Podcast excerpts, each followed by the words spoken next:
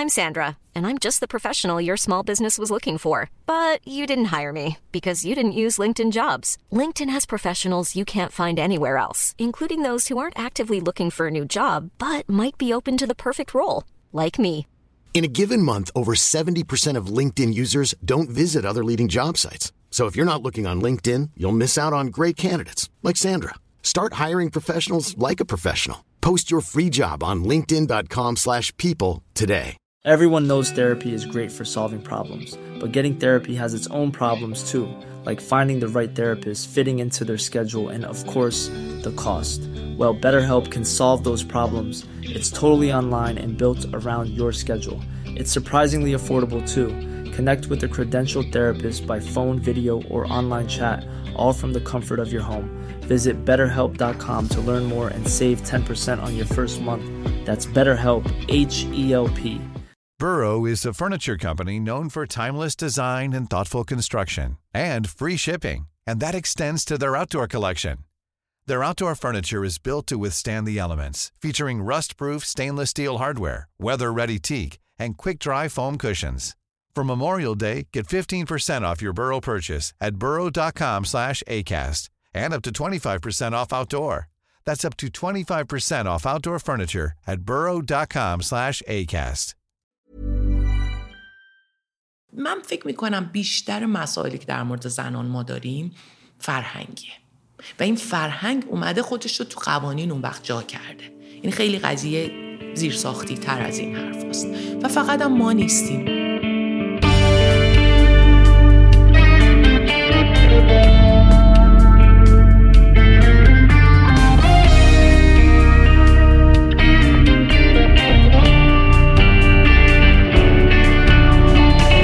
سلام.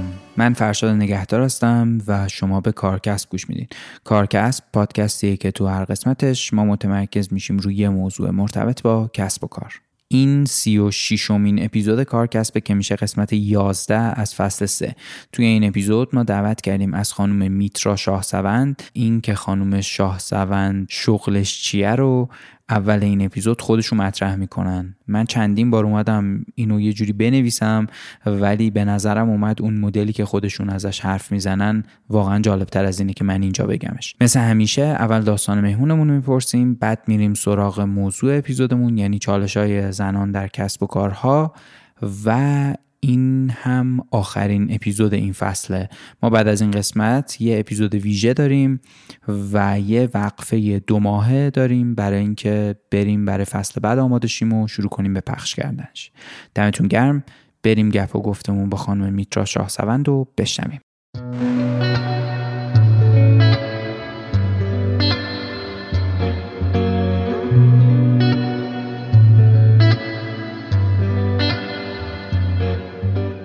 برند مایلیدی بزرگترین و پیشروترین برند محصولات بهداشتی پریود تو ایران. این برند در تمام مدت فعالیت خودش تلاش کرده که نگاهش به مسئله پریود فراتر از تولید نوارهای بهداشتی با کیفیت باشه و علاوه بر اینکه بهترین محصولات رو برای مصرف تو دوران قاعدگی برای زنان ایرانی تولید می‌کنه همیشه سعی کرده که راه حلای خلاقانه ای برای عادی سازی این موضوع تو جامعه پیدا کنه. مایلیدی سه تا مأموریت داره که یکیش تولید محصولات بر اساس شناخت دقیق از نیاز مصرف کننده است. دومیش پیشگام شدن در ارتقاء سلامت جامعه با عادی سازی پریود. و سومیش توانمندسازی زنانه. بر اساس این سه تا مأموریت این برند همیشه دنبال این بوده که از توانمندسازی زنان حمایت کنه از حمایت ورزشکارا و پروژه‌های فرهنگی گرفته تا حمایت از زنهای فعال توی کسب و کارهای مختلف. توی جدیدترین قدمش هم با ما یعنی کارکسب همراه شده و توی کل این فصل به عنوان اسپانسر حضور داره تا بتونه کمک کنه صدای زنان بیشتر شنیده بشه و حمایت کنه توقف ناپذیر بتونن به مسیرشون ادامه بدن. خیلی خوش اومدین خانم شاهسوند و اینکه خیلی خوشحالم اینجا این دیگه. خیلی ممنون. منم خیلی خوشحالم. روز پنجشنبه صبح و اینقدر این فضای استودیو شما انرژی خوبی داره. من کاملا خوشحال و آماده صحبت کردم. خیلی عالی. مرسی. ما هم خیلی از شما انرژی خوب می‌گیریم. و ما همیشه داستان مهمونمون اولین چیزیه که پادکست رو شروع می‌کنیم و اینکه این اپیزودم می‌خوایم با داستان شما شروع کنیم دیگه. بفرمایید که داستانتون چیه کجا بودین و چیکار کردین و از کجا شروع کردین و گفتین که من دوست دارم از بچگیم شروع کنم. من دوست دارم از بچگیتون بشنوم حالا که. اوکی. ولی من می‌خوام یه سنت چکنی بکنم قبل از اینکه داستانم رو بگم. اصلا بگم من چه کاره هستم. فکر می‌کنم این خیلی به مخاطبا کمک می‌کنه برای اینکه بقیه داستان منو بهتر متوجه بشن. من شغلم برند دیزاین دایرکتوره ترجمه فارسی خیلی دقیقی هم براش وجود نداره. یعنی حالا بهتون میگم چرا. من دونه دونه این سه تا کلمه رو می‌خوام براتون معنی بکنم که یه خود با شغل من بیشتر آشنا بشین. برند رو خب این روزا همه می‌دونن. من سال 89 که اومدم ایران و تصمیم گرفتم که این کار برند دیزاین و طراحی برند و گسترش برند رو اینجا بیشتر پیاده بکنم. اون موقع هیچ کس نمی‌دونست برند چیه. من بانکم می‌رفتم فرم پر می‌کردم شغل می‌گفتم طراح برند خانمی برند چیه. الان خوشبختانه خب همه می‌دونن برند چیه و خب از اینجا هم اومده که اولین باری که این لغت استفاده شده این گاوها و گوساله ها رو که می‌خواستن علامت گذاری بکنن که صاحبش چیه یه داغی می‌زدن و به این می‌گفتن برند داغ می‌زدن. و اینا برند می‌شدن. یعنی معلوم شد مال چه کسی هستن و برنامهشون چیه. حالا تو دنیای امروز یه زمانی بودش که فقط کسب و کارها رو می‌گفتن می‌خوایم برند بکنیم. الانی که من دارم با شما حرف می‌زنم هر چیزی ممکنه برند بشه. این میز ممکنه برند بشه. کافی ما یه تعریف درستی براش داشته باشیم. و رفتارش رو باید شخصیتی یا هویتی از خودش داشته باشه و رفتارش رو بتونیم حدس بزنیم. تکلیفمون باهاش روشن باشه. حالا خیلی در طول این سالها خب منم کارم این بوده. تعریف برای برند ها ارائه شده. تعریف های مختلف. برند آن چیزی نیست که تو می‌گویی برند آن چیزی است که آنها می‌گویند اینا. ولی به نظر من به قول خارجی ها این نات شل بخوایم خیلی خلاصه بگیم برند رو. برند هر می‌تونه هر موجودیتی باشه هر انتیتی باشه هر چیزی که وجود داره که یک تعریفی داره. و وقتی که اون تعریف رو براش قائل میشی اون وقت برندش کردی. و بشه که حد تکلیفمون با اون موجود روشن باشه. من یه مثالی می‌خوام بزنم چون من کارم حالا بعدا یه خود بریم جلوتر متوجه میشین که من کارم توی برندینگ بیشتر داستان سراییه و الان تو دنیا داستان داستان ها هستن که مردم رو درگیر خودشون می‌کنن. مردم عاشق داستانن. حالا می‌خوام یه داستانی بگم برند رو اینجا معنی کنم توش. داستان پینوکیو. یه تخته چوبی هست. پدر ژپتو تصمیم می‌گیره که این تخته چوب رو تبدیل به یک عروسک چوبی بکنه. تا اینجا okay. یه عروسک چوبی ساخته میشه. ولی این عروسک تصمیم می‌گیره که راه بره و حرف بزنه و رفتار بکنه. بنابراین پینوکیو به وجود میاد و شروع می‌کنه رفتار کردن. پدر ژپتو که پینوکیو رو به وجود آورده. ولی پدر ژپتو اونقدری نقش در آینده پینوکیو نداره که پری مو آبی داره. پری مو آبی و اون جیرجیرک روی دوش پینوکیو میان بهش میگن چجوری رفتار کن.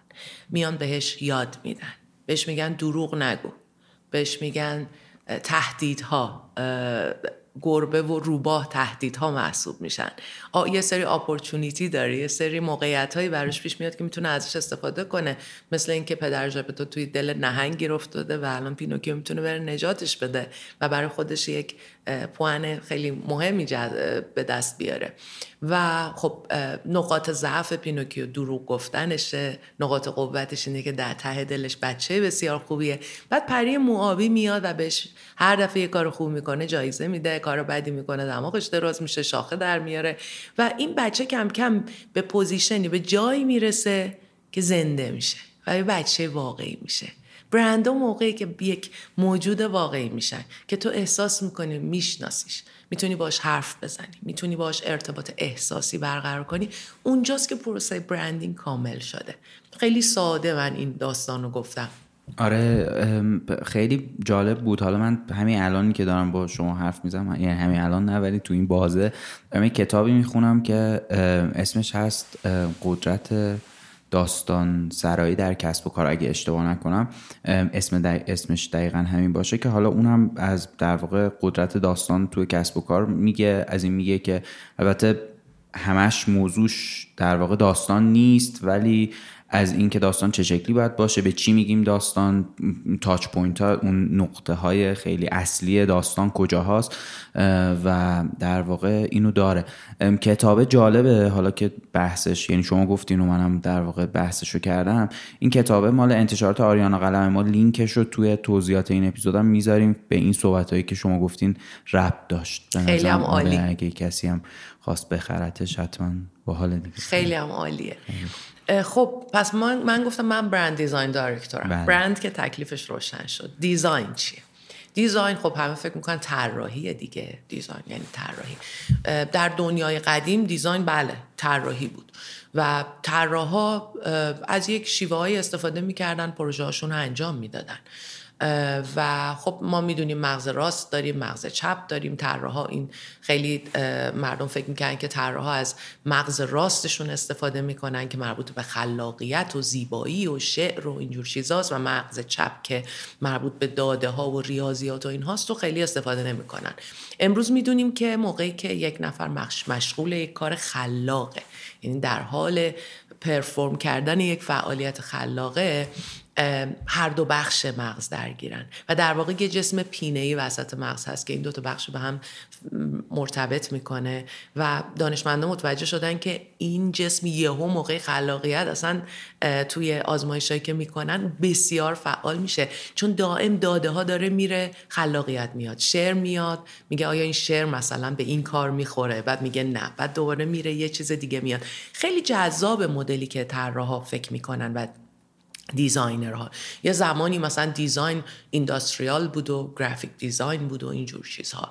ولی اتفاقی افتاد تو دنیا و اون که اومدن و آدمایی که در واقع problem solver بودن و می‌خواستن مشکلات دنیا رو حل بکنن به این نتیجه رسیدن که این روش فکری designer ها خیلی به درد ما می‌خوره.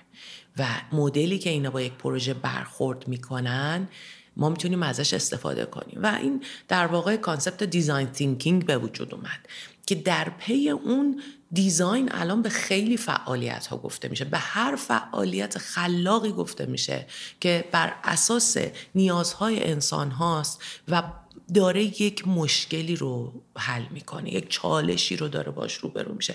ببینید ها موقعی که می‌خوام با یک مشکلی یا با یه صورت مسئله روبرو بشن برای من یه brief میارن میگن آقا مثلا فلان کمپین تبلیغاتی رو برای ما طراحی کن. ما می‌خوایم این مخاطب رو جذب بکنیم ما می‌خوایم این پیام رو برسونیم.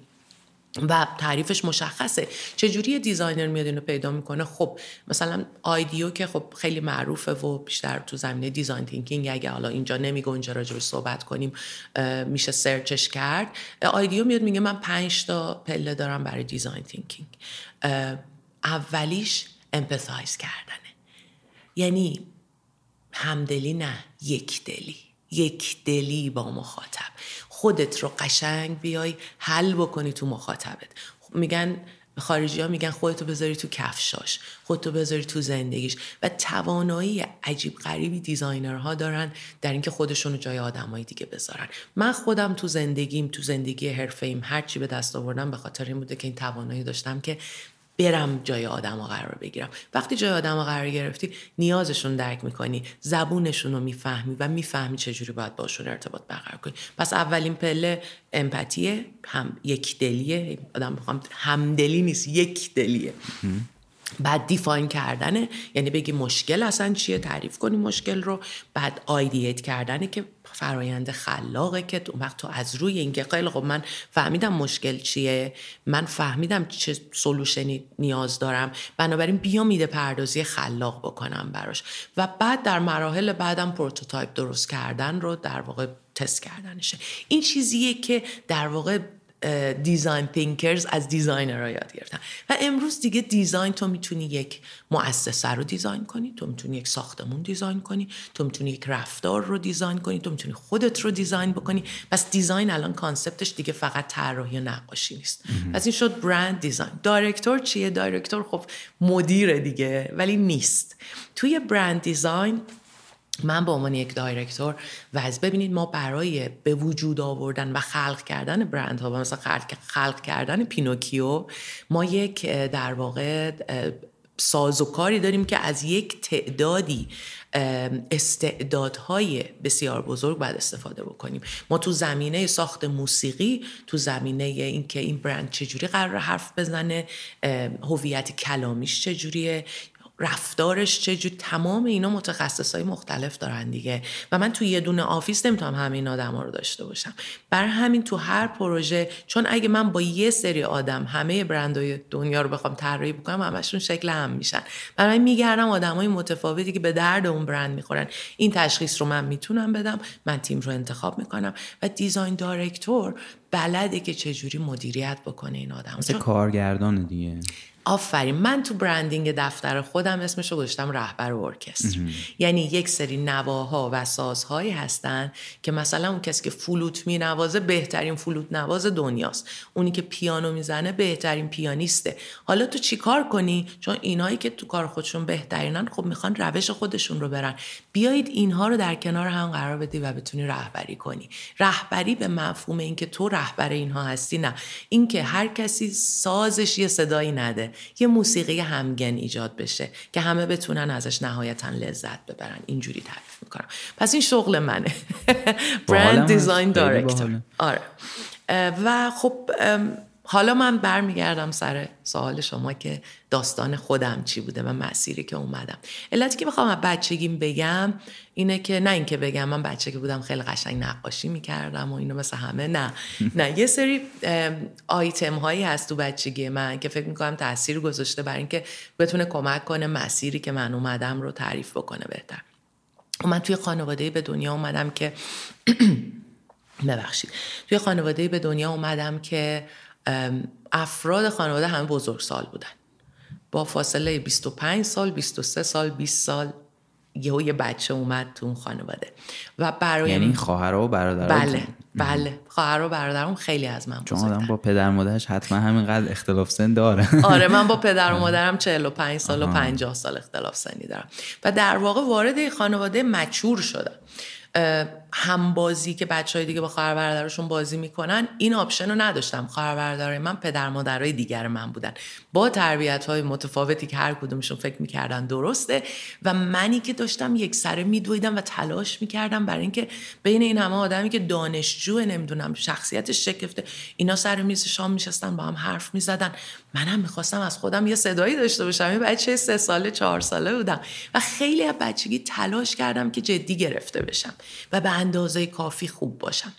من یک پدری داشتم که ارتشی بود ولی خیلی یعنی ارتشی بود که سالهای آخر توی بخش اداری ارتش کار می‌کرد ولی خیلی ذوق داشت و خیلی اهل دل بود. بابای من بر من داستان مینوشت.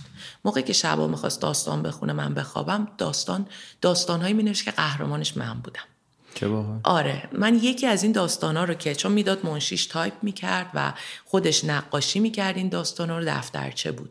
مثلا این داستانی که دارم الان اسمش هست میترا قهرمان جنگل ملکه جنگل یه چیز اینجوری. و من قهرمان همین قصه ها بودم و خیلی روی من اینا تاثیر میذاشت که بچه که بودم مثلا به بچه ها میگن می‌خوای چی کاره بشی؟ مثلا معلم بشم نقاش بشم. من دلم می‌خواست ملکه بشم. باورتون میشه. من دلم نشدم متاسفانه. اون موقع امکانش بود که ملکه بشم. ولی با مزه بود که مثلا یه همچین بلند پروازی برای خودم داشتم. در خانواده بسیار معمولی کارمندی بزرگ شدم. اصلا امکانات مالی عجیب و غریب در اختیارم نبود. مادرم یک سری دیسیپلین های خیلی سخت گیرانه داشت ولی پدرم آزادی مطلق. یعنی من صحنه‌ای رو یادمه که مثلا شبا تا دیر وقت با بابا میشستیم فیلم با هم دوتایی می‌دیدیم و خب منم یه جورایی شده بودم اسباب بازیش تو اون سن. یعنی اصلا انتظار نداشت که یه همچین هیجانی بیان تو زندگیشون و همشون یه جورایی خب من از معاشرت با تک تکشون یه جور لذت میبردم و من این صحنه رو یادم که مامانم میومد می‌گفت این فردا باید بره مدرسه. بابام می‌گفت خودم میبرمش. بذار بچه داره فیلم می‌بینه. یعنی این رفتار خب الان من می‌فهمم که یه خورده عجیب بوده. و عجیب نه غیر معمول بوده شاید. و خب پدرم داستان برام می‌گفت مثلا داستان های تنتن رو برای من با صداهای مختلف اجرا می‌کرد. کاپتان هادوک یه صدا داشت تنتن یه صدا داشت پروفسور تورنوسول یه صدا داشت. و من اون موقع که سواد نداشتم بابام برام اینا رو می‌خوند. و عاشق این بودم که برام مدرسه سواد یاد بگم کتاب بخونم. و خب خیلی بر من کتاب می‌گرفتن اینا. مامان من یه جور دیگه خلاقیت منو تقویت می‌کرد. من یادمه که خب من چون توی خانواده بودم که این هم آدم بزرگ بودن هم هم درآمد داشتن برای خودشون همش برای من اسباب بازی خیلی خوب میخریدن. و من شاید توی اطرافیان اولین بچه بودم که باربی داشتم. یعنی اولین باربی که اومد فکر کنم من داشتم. ولی یه جایی از اینا خسته می شدم و دلم یه چیز دیگه می‌خواست. یه روز مامانم منو نشون گفتم من واسه مثلا این بازی احتیاج دارم که آشپزخونه داشته باشم. بعد یه ایده خیلی جالبی به من داد که این ایده خیلی زندگی منو متحول کرد. یه مجله آورد گذاشت. گفت ببین تو هر چی که بخوای توی مجله هست. یه قیچی به من داد.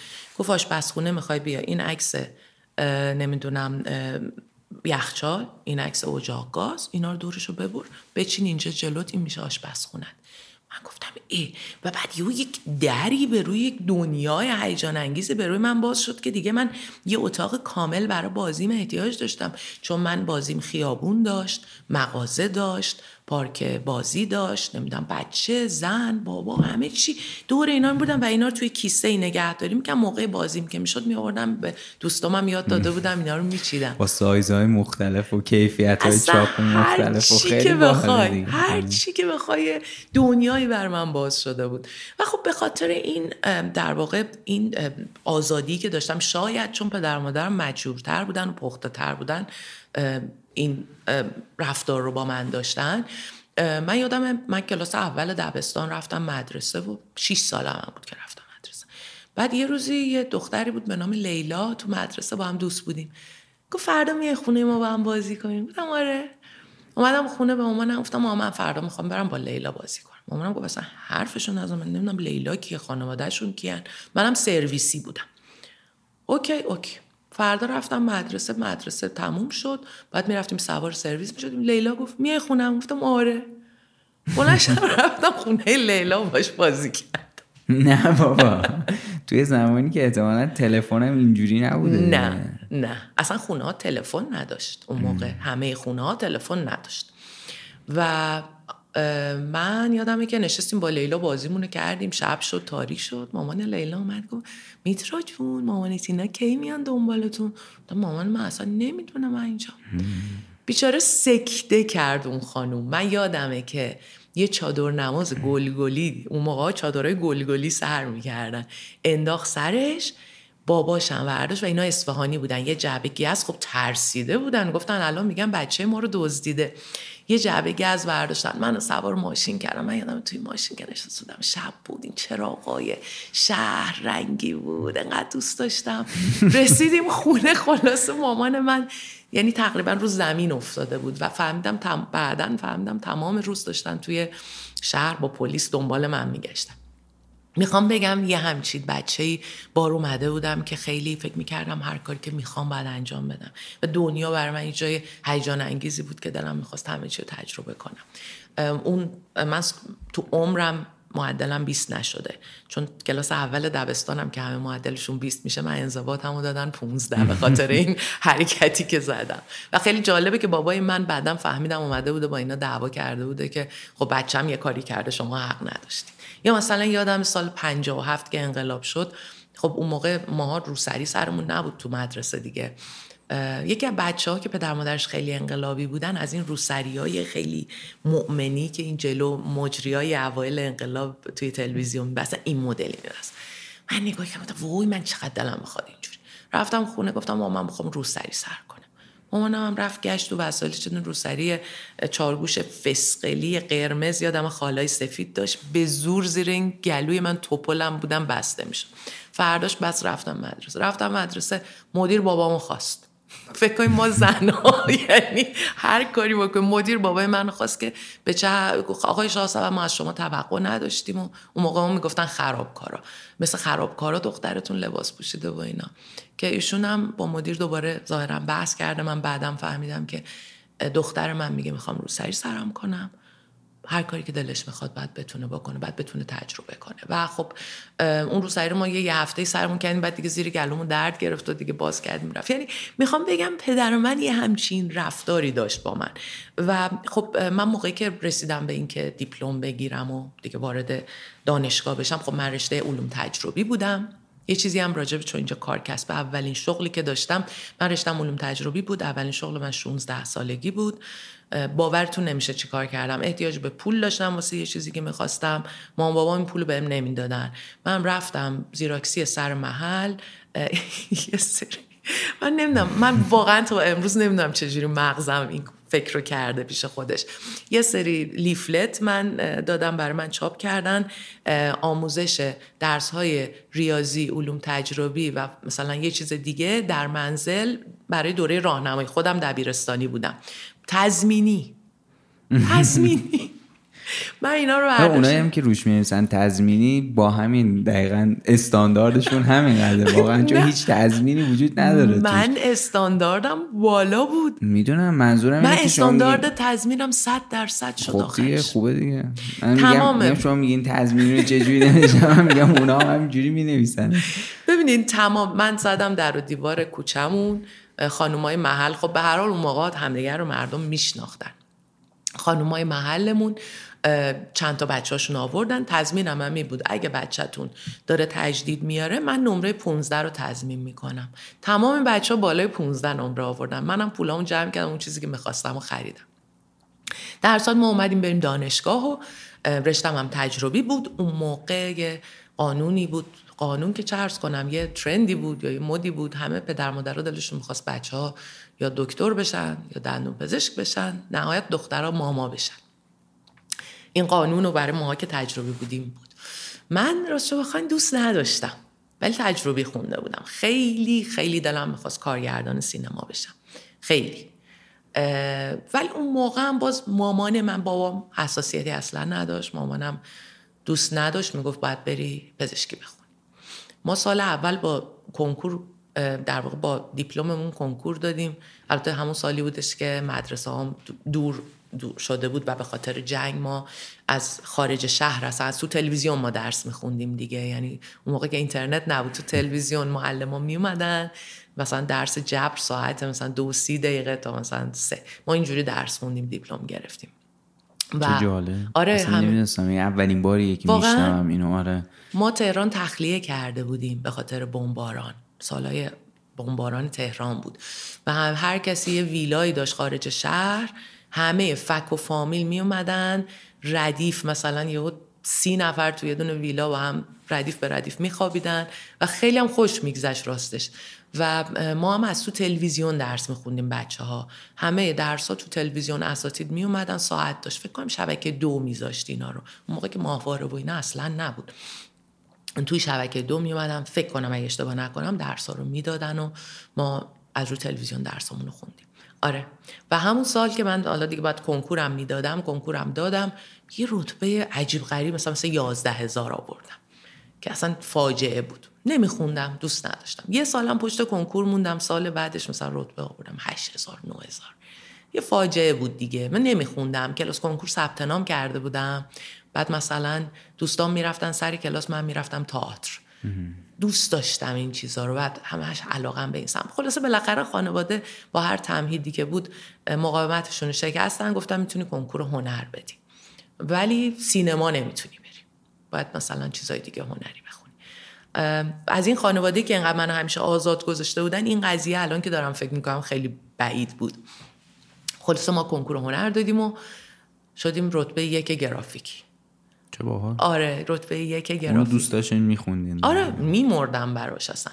و جالبه که من ظاهرم اصلا هیچ وقت به نظر نمیومد که بچه باشم که به جای عجیب غریبی برسم. همیشه چون در حال خنده و شنگول و اینا بودم هیچکس من خیلی جدی نمی‌گرفت و فان بودم دیگه. با همه می‌گفتم و میخندیدم و اینا که تو مثلا کلاس کنکور رو براشون رتبه من عجیب بود.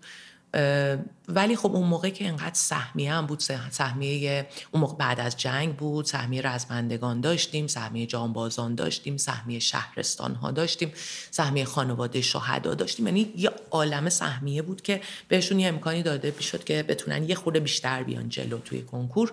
ماها که سهمیه نداشتیم مثلا خیلی بعید بود. من برم تو دانشگاه تهران گرافیک دیزاین بخونم. رفتیم و درس خوندم و همزمان شروع کردم به کار کردن.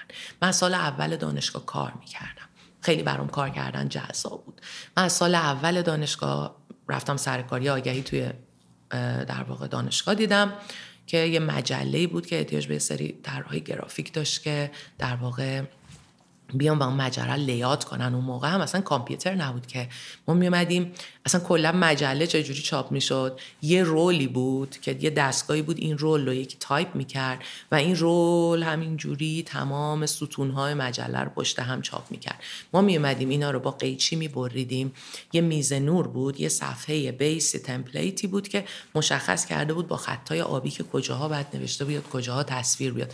ما یه دونه کاغذ سفید میذاشتیم اینا رو روی سر جاشون در واقع میچسبوندیم.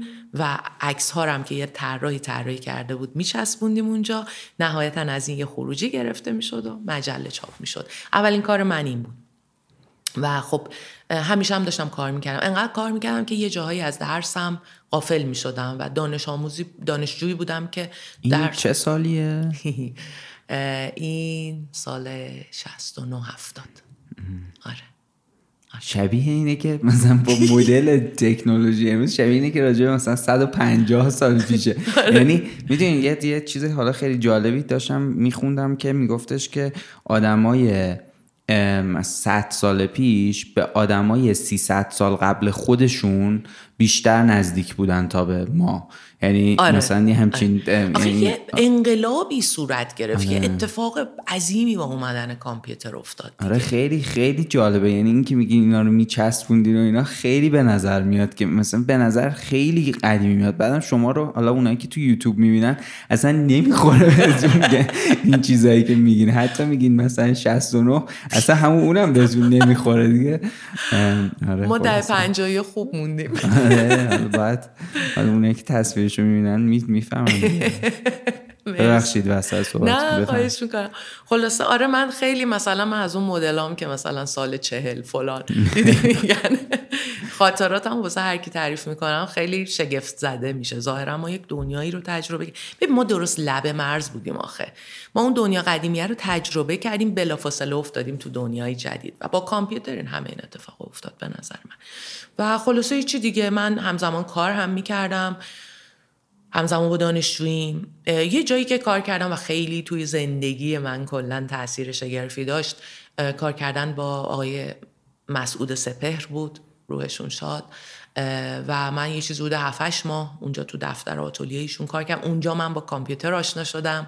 شاید سال 71 اینا 71 72 بود که برای اولین بار خب کامپیوترم کامپیوترهای اپل ما designer ها استفاده میگیم کوچولو بودن.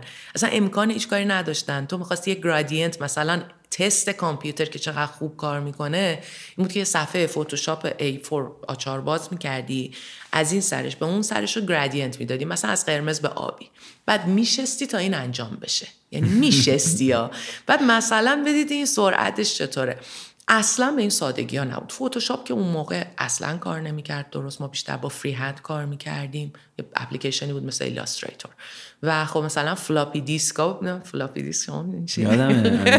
آره می‌دونم. من تازه اون floppy قدیمی ها هم دیدم اونه که بزرگتر بود آها اون بزرگتر آره, آره، نه ما floppy بود مثلا اپل دو سه تا floppy داشت که تو مرحله به مرحله می‌رفتی. می‌گفت دستتو بذار روی مثلا ماوس میذاشتیم. حالا یه دونه کلیک بکن بیا اینجا رو کلیک کن اینجا رو کلیک حالا دو تا کلیک بکن. یعنی اینجوری کامپیوتر من اونجا یاد گرفتم و اصلا کلا کار حرفه‌ای رو اونجا یاد گرفتم و خب آقای سپر از انگلستان و لندن فارغ و تحصیل شده بود و برای من رول مدل من بود. ببینید ما دخترها خیلی رول مدل زن نداشتیم. مخصوصا حالا تو حرفه من. رول مدلامون همه مردهایی بودن که این کار کرده بودن. واسه همینم یعنی ما دخترها که میگم زمان من. شاید الان رول مدل های زن هستن توی حرفه ما. ولی زمان من ما مردها رو رول مدل قرار می‌دادیم. اصلا می‌خواستیم مثل مردا باشیم. و بلد نبودیم چجوری زنونه حرفه باشیم. زنونه حرفه بودن مصادف بود با حرفه نبودن. کم کم یاد گرفتیم دیگه تمرین کردیم. و خب من از آقای سپر خیلی چیزا یاد گرفتم رول مدلم شد. خب من بچم که بودم همین پدری که انقدر برای من تاثیرگذار بود و تو زندگیم تاثیر داشت پدر من دچار یک در واقع بیماری سرطان بود سرطان لنفاوی. و خب اون موقع از طرف دولت کارمندها رو کارمند بودن اون موقع خیلی خوب بود. یعنی کلا همه خانواده آرزوشون بود که بچهشون کارمند بشه به جای دکتر. برای اینکه خب از طرف دولت میفرستادن ایشون رو انگلستان برای درمان. چون تصمیم گرفت بود می‌خواد بره انگلستان درمان کنه. و خب پدر من سالی یه بار برای چه اولش گرفت جراحیش رو انجام داد سالی یه بارم برای چکاپ تا سالها می‌رفت و بعد از اینکه فکر کنم یک سال اول انقلاب یا دو سال اول انقلابم رفت. بعد دیگه کلا این قضیه تموم شد. من خب لندن بچگی مصادف بود برای من با خیلی دلم می‌خواست بابا منو ببره. ولی خب چون داشت دولتی می‌رفت نمی‌تونست که خانوادهش رو ببره. سفر تفریحی نمیرم. ولی من همش وای لندن. بابام بروشور می آورد عکس این سربازا رو می‌دیدم. کلاههای پشمالوی سیاه بزرگ بلند. همش آرزوم بود. من شب خواب لندن رو می‌دیدم. من شب خواب می‌دیدم. به عنوان یه بچه مثلا 12 13 ساله خواب می‌دیدم دارم تو لندن رانندگی می‌کنم. و بعد رفتیم تو کار حرفه‌ای آقای سپهر هم از لندن فارغ تحصیل شده بود. London College of Printing تعریف می‌کرد برای ما از استاداشون و اینا. اصلا من دیوانه شده و من خب تصمیمم گرفتم که من حتما خب خودم یه جوری به این لندن لعنتی برسونم ببینم اونجا چه خبره. و خب شروع کردم پول جمع کردن و کار کردن و همزمان درس خوندن. و از اینکه من لیسانسم رو گرافیک گرفتم خوشبختانه موفق شدم. برم برم همون دانشکده آقای سپهر درس خونده بود London College of Printing و اونجا تحصیلم ادامه بدم. اونجا من Typographic Design and Communication خوندم با تایپ سروکار. بماند که اون اول که تو میری اونجا مخصوصا اگه بری انگلیس انقدر لحجه ها فرق می‌کنه با اون چیزی که تو آموزش دیدی و بلدی و فکر می‌کنی زبان بلدی ولی میری اونجا به خاطر بریر زبان به خاطر مشکل زبان یک احمق به تمام معنا هستی. آره، بیرو درباسی من مثلا قبل از اینکه درسم تموم بشه دفتر خودم رو داشتم با خانم ناید پرنیانپور یه دفتر کوچولویی داشتیم به نام سیبا. اونجا کارهای طراحی گرافیک قبول می‌کردیم. بر خودم کسی بودم. مثلا اون موقع یادمه من با کمال پروی در دوران دانشجویی خودم رو کاندید کردم برای هیئت مؤسس این در واقع انجمن طراحان گرافیک اولش. در واقع تعاونی طراحان گرافیک بود. و من جزو هیئت مؤسس اون به عنوان عضو علل بدل انتخاب شدم. ولی یه چیزی هم بهتون بگم. اصلا این مهمه که بگم. اون موقعی که رأیگیری انجام شد این ایده آقای ممیز بود. آقای ممیز گفت بیان دور هم جمع بشیم. خب موقع ما سنف نمی‌تونستیم داشته باشیم. گفتم بیان یه شرکت فعلا یه شرکت تعاونی بزنیم که نیازهای طراحان گرافیک رو تعمین می‌کنه و دور هم باشیم تا موقعی که بتونیم رسما یه سنف بشیم. و یادم که تو اون جلسه من گفتن کیا داوطلب هستن برای مدیریت. خوب تمام آدمایی که به هر حال سابقه داشتن تو این قضیه دستشون بالا کردن. من پر رو دانشجوی سال فکر کنم چهارم یعنی هنوز لیسانس هم نگرفته بودم. دستم بالا کردم. دستم بالا کردم اسم منم نوشتن. موقع رأی گیریش رو هر کسی می‌رفت اون بالا خودشو معرفی می‌کرد. خودم گفتم زشته که برم بالا بگم من هنوز دانشجو من میگم فارغ التحصیل رشته گرافیک رفتم بالا گفتم فارغ التحصیل رشته گرافیک استادای من اونجا نشسته بودن. هم شاگردی هم, که بعدا به من گفتم میترا جون تو کی فارغ التحصیل شده که ما نفهمیدیم؟ هم اونجا نشسته بودن. یه اتفاقی افتاد. من استادم آقای بیژن جناب اونجا نشسته بود. و موقعی که من رفتم اون بالا و قرار شد دستشون رو بالا کنن و رأی بدن آقای جناب اول از همه دستش رو بلند کرد. منو حمایت کرد. با علیرغم همه چیز. خواست که من برم و شانس خودم رو امتحان کنم. و پشت سر ایشون بقیه رأی دادن. و من جزو اعضای هیئت مدیره انتخاب شدم. البته به عنوان عضو علل بدل یعنی رأیم خب کمتر از بقیه اعضای هیئت مدیره بود. و این برای من یه مسیر رو باز کرد تو اون جلساتی که تشکیل می‌شد کلی چیز یاد گرفتم. می‌خوام بگم جز شما خانم دیگه هم بود؟ بله من یادم خانم سرکار خانم مینو واسقی بودن و خانم پریما شاهی مقدم. که من و پریما فکر کنم علل بدل بودیم خانم واسقی عضو اصلی بودم ولی دیگه بقیه همه مرد بودم تعدادشون هم زیاد بود. خلاصه این جلساتی تشکیل می‌شد و برنامه ریزی می‌شد که نهایتا دیگه رسید به اونجایی که انجمن سنفی طراحان گرافیک ایران تأسیس شد که اون موقع من اصلا دیگه ایران نبودم. و داشتم درس میخوندم. و آقای مسعود سپر هم تو اون گروه بودن. آقای مسعود سپر بودن آقای مرتضی ممیز بودن. فکر می‌کنم خب خیلی بودن و آقای ابراهیم حقیقی فکر می‌کنم بودن. آقای آقایان مرداد شیخانی دارم خیلی فشار میام سی سال گذشته رو یادم بیاره که کیا بودن. ولی اگه ازم مثلا آقای ایرج میرزا علی خانی بودن. و حالا هرچی که یادم بیاد میگم ولی اینها آقای مرزبان نبودن. صد درصد. اصلا خیلی از جلسات تو دفتر ایشون تشکیل می‌شد. رویشون شاد. خیلی غم انگیزه که خیلی از این کسایی که اسم بریم دیگه بین ما نیستن. بله. آقای مرزبان نازنین بودن. مرسی که یادم, یادم آوردین. و خب خیلی ها بودن. ما من اونجا یه خود نخودی بودم. می‌دونین؟ من تماشا می‌کردم بیشتر. ایده. مثلا جرئت نداشتم به عنوان یه دختری که حالا دانشجو حرف بزنم. فکر میگم جایگاه من نیست که زیاد حرف بزنم. کم کم یاد گرفتم که نه جایگاهت هست و خودتو حل بده برو جلو. اصلا مهم نیست بقیه چی فکر می‌کنن. حالا اینو بعد بعدتر براتون میگم. خلاصه من رفتم انگلیس و دوران دانشجویی کار می‌کردم. 20 ساعت در هفته اجازه داشتم کار بکنم. من توی خوشحالم بگم من توی کافی شاپ قهوه سرو کردم. توی ساندویچ فروشی ساندویچ درست کردم. و دیگه وزین ترین شغلی که داشتم و بیشترین چیزی که به من یاد داد تو اون دوره کار کردن تو فروشگاه های بنتون و گپ بود. من تو بنتون خیلی چیز یاد گرفتم. چون بنتون بر اساس رنگ من اونجا ترکیبای رنگی رو یاد گرفتم لباس پوشیدن اونجا یاد گرفتم. چون هفته یه بار یه نفر میومد لباس تنمان کنا می‌کرد توی ویترین. و من از اون لب... مچ کردن لباس ها رو یاد گرفتم. رنگای بنتون خیلی هیجان خیلی. آره. اونجا رفتار با مشتری رو یاد گرفتم. اونجا فهمیدم که بنتون ایتالیایی با مشتریش یه جوری رفتار می‌کنه که متفاوته با رفتار گپ امریکایی. گپ امریکایی سرمایه داری فشار. سلام how may I help you چجوری کمکتون کنم؟ بیاید اینو ببینین اونو ببینین. بنتون می‌گفت نه مشتری راحت بذار بذار به چرخه واسه خودش. و اینا بعدا توی برندینگ خیلی به من کمک کرد.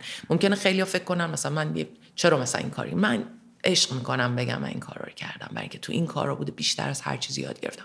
اتفاقی که افتاد این بودش که من از اینجاها بالاخره خودم به این سمت رسوندم که برم توی یک در واقع دفتر فنی کار کنم که کار طراحی هم می‌کرد. چون ساعت های کار که می‌تونستم انجام بدم کم بود.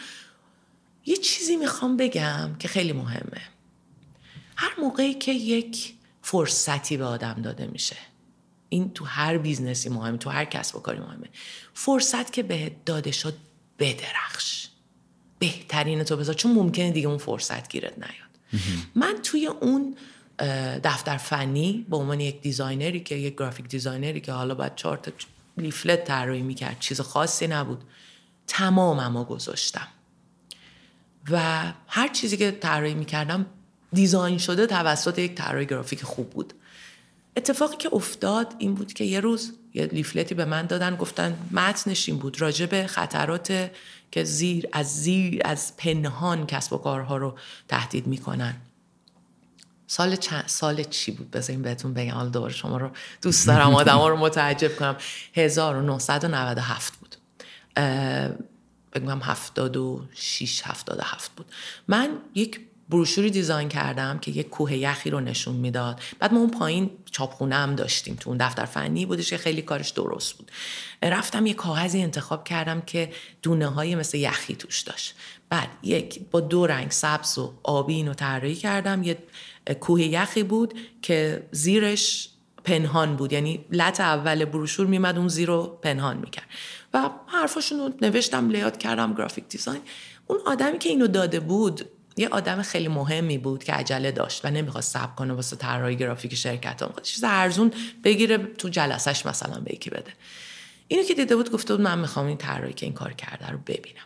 و اونجا یه دری بر من باز شد و این آدم یه شرکتی داشت که برند دیولپمنت انجام می‌داد. و گفت من دوست دارم تو بیای با ما کار کنی و کمکتم می‌کنم در مورد اینکه مثلا بتونی کار کنی تمام وقت و اینها.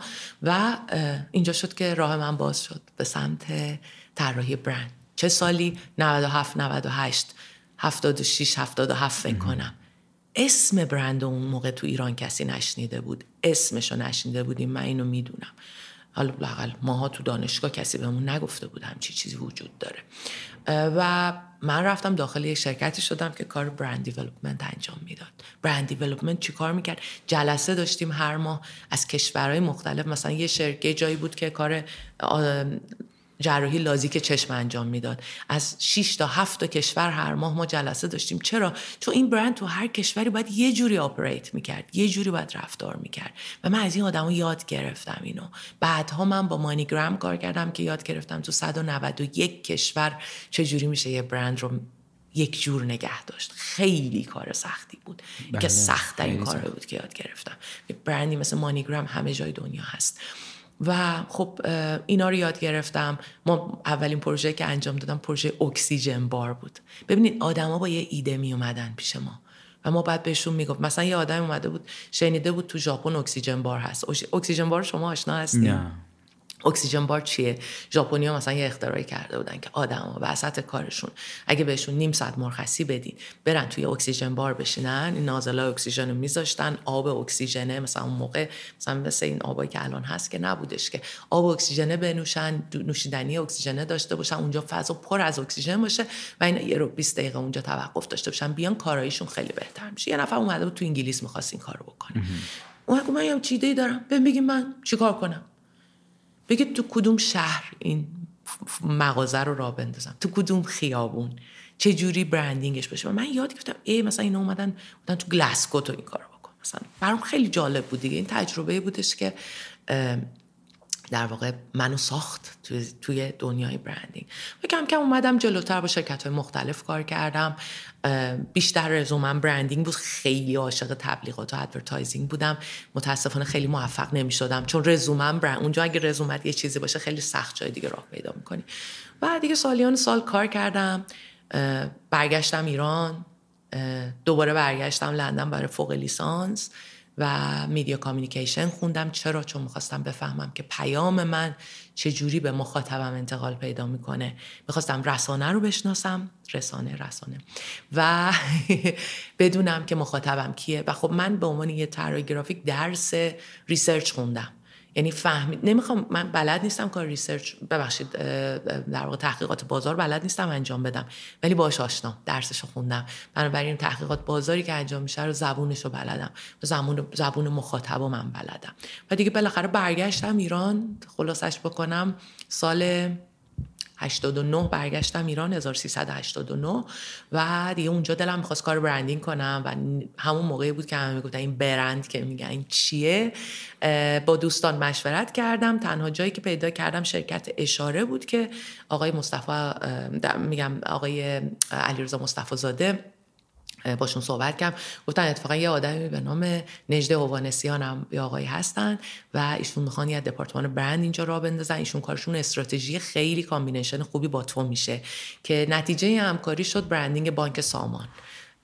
که اولین پروژه که من انجام دادم در کنار آقای هوانسیان پروژه برندینگ بانک سامان بود که یک سال نیم طول کشید. گرچه که این پروژه برندینگ از صفر ساخته نشد. یعنی یک شرکت انگلیسی در ترکیه این کار انجام داده بود.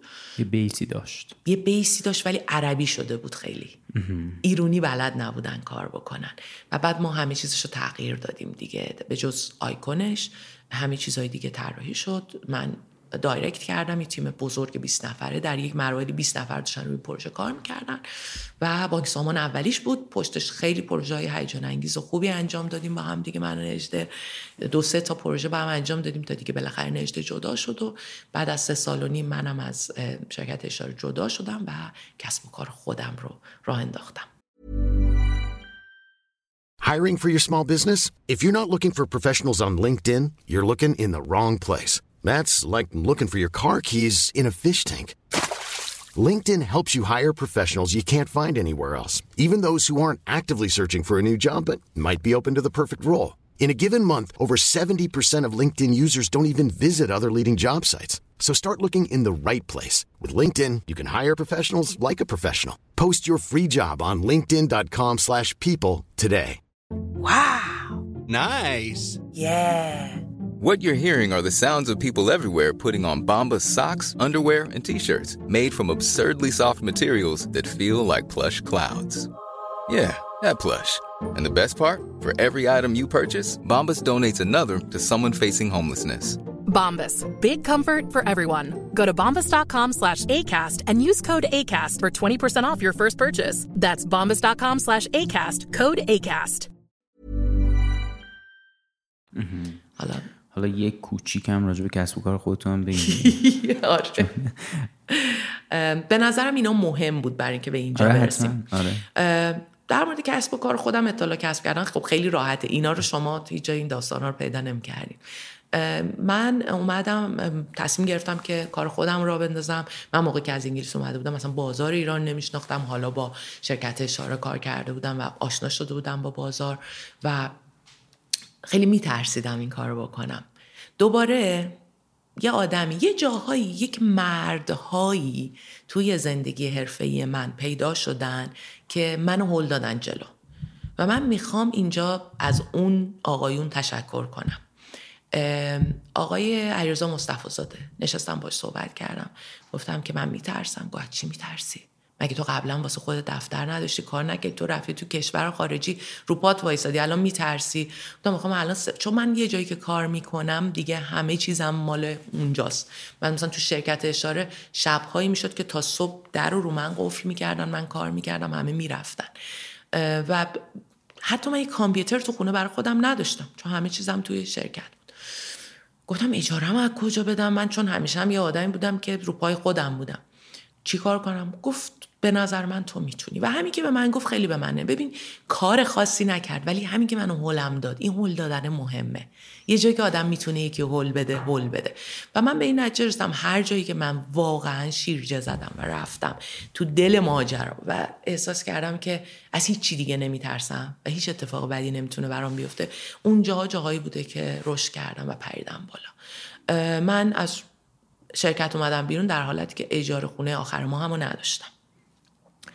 و تقریبا از هفته هفته اولش مثل بازنشسته ها با خودم رفتار کردم و تو اینستاگرام همه می‌گفتن تمرین خط می‌کردم و نمی‌دونم خیلی احساس رهایی می‌کردم. می‌رفتم صبح زود برای خودم پنیری که دوست داشتم میخریدم روزنامه میخریدم نون بربری میخریدم. خیلی کیف می‌داد وقت داشتم. هفته اول اینجوری بود از هفته دوم مشتری پیدا شد. و با اولین پیش پرداختی که گرفتم یه کامپیوتر گرفت یعنی کامپیوتر نداشتم. پیش پرداختی گرفتم کامپیوتر خریدم چون یه رپیوتیشنی یه معروف به هر حال منو میشناختن بعضیا و رفتم جلو. و همین جوری آقای مصطفی زاده یه جاهایی که اپورتونیتی پیش می اومد یه جاهایی که موقعیتی بود منو صدا می کرد برای اینکه منتور بشم منو صدا می کرد برای اینکه درس بدم منو صدا می کرد که کمکش دان- دانشکده هنرهای زیبای دانشگاه تهران بتونم یه ساعتهایی از هفته رو به جای اون درس بدم. ببین این کارا مهمه و باعث شد که من شناخته بشم. و من هم مطمئن شدم از اون شانسی که بهم داده شده هر جا منو صدا کردن بدون اینکه تعریف از خود باشه درخشیدم. سعی کردم. یعنی من مثلا اگه کلاس درسی یه جایی بهم داده می‌شد می‌رفتم تمامم رو برای اون کلاس درس میذاشتم. و خب اینجوری شد که من شناخته شدم بیشتر و بیشتر. دفترم اول توی خونهمون راه افتاد. من یه بعد از مدتی یک همکار رو دعوت کردم تو همون خونه. بعد از حدود 6 7 ماه پروژه ها بیشتر شد. دفتری در جردن داشتم. بعد رفتم از اون دفتر جردن. سه ماه بیشتر نبودم. ترافیک وحشتناک بود اون منطقه. به هیچی. نمی‌رسیدم. اومدم دیباجی جنوبی که نزدیک خونه بیشتر بود. و یه چند سالی اونجا بودم. الانم در خدمتتون توی خیابون یخچال هستیم.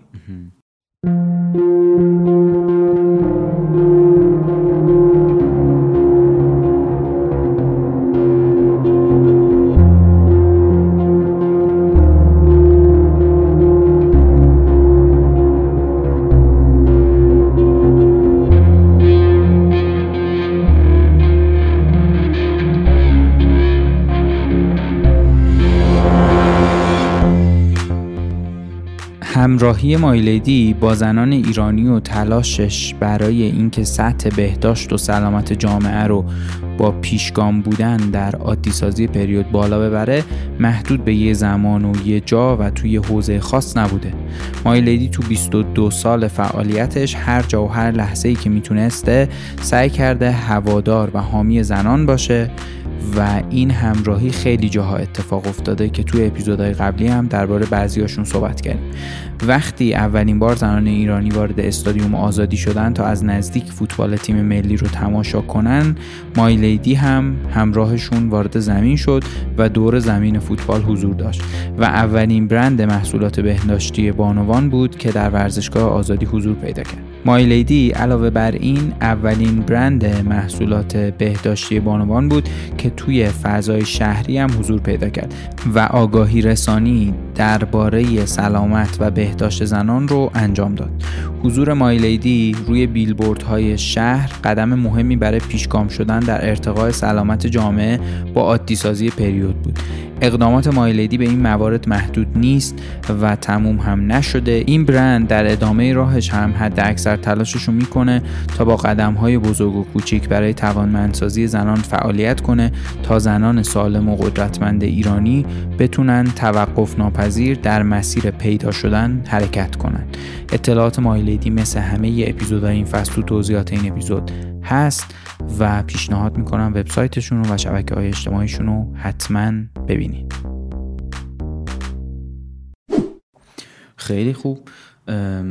آره خیلی جالب بود این صحبت هایی که کردین و بر خودم خیلی جالب بود دیگه. یه جاهایش خیلی نمی‌دونستم یه عالم این چیزهایی که گفتی رو در موردتون نمی‌دونستم خیلی جالب. اگه موافقین بریم رو موضوع خود اپیزودمون که چالش های زنان توی کسب و کارا که داریم بیشتر هم راجع به کسب و کار ایران حرف می‌زنیم دیگه. و حالا شما گفتین که یه آمار جهانی هم دارین. اون که خب بالاتر هم هست خیلی. اگه با اونا شروع کنیم. آره آمار جهانی دارم ولی ببینین منم نشستم تو اینترنت search کردم دیگه. ولی منبعش رو بهتون میگم. آره دیگه یعنی می‌خوام بگم اصلا من تخصصم این نیست. ولی منم نشستم مثل هر آدم دیگه search کردم چون کنجکاو بودم. برمیگرده به همون design thinking ه که تو میشینی فکر می‌کنی خود تو جای موضوع می‌ذاری و میری راجبش research می‌کنی یه ایده هایی میاد. من فکر می‌کنم بیشتر مسائلی که در مورد زنان ما داریم فرهنگیه. و این فرهنگ اومده خودش رو تو قوانین اون وقت جا کرده. این خیلی قضیه زیرساختی تر از این حرف هست. و فقط هم ما نیستیم. همه جای دنیا هست. مسئله حقوق زنان از قرن 17 هم 18 هم در دنیا مطرح بود. راجبش صحبت می‌شد. تا اینکه مثلا قرن 19 هم به اوج خودش رسید. شارلوت برونته یه متنی داره. میگه که I am no bird. and no net ensnares me. I am a free human being with an independent will. یعنی چی؟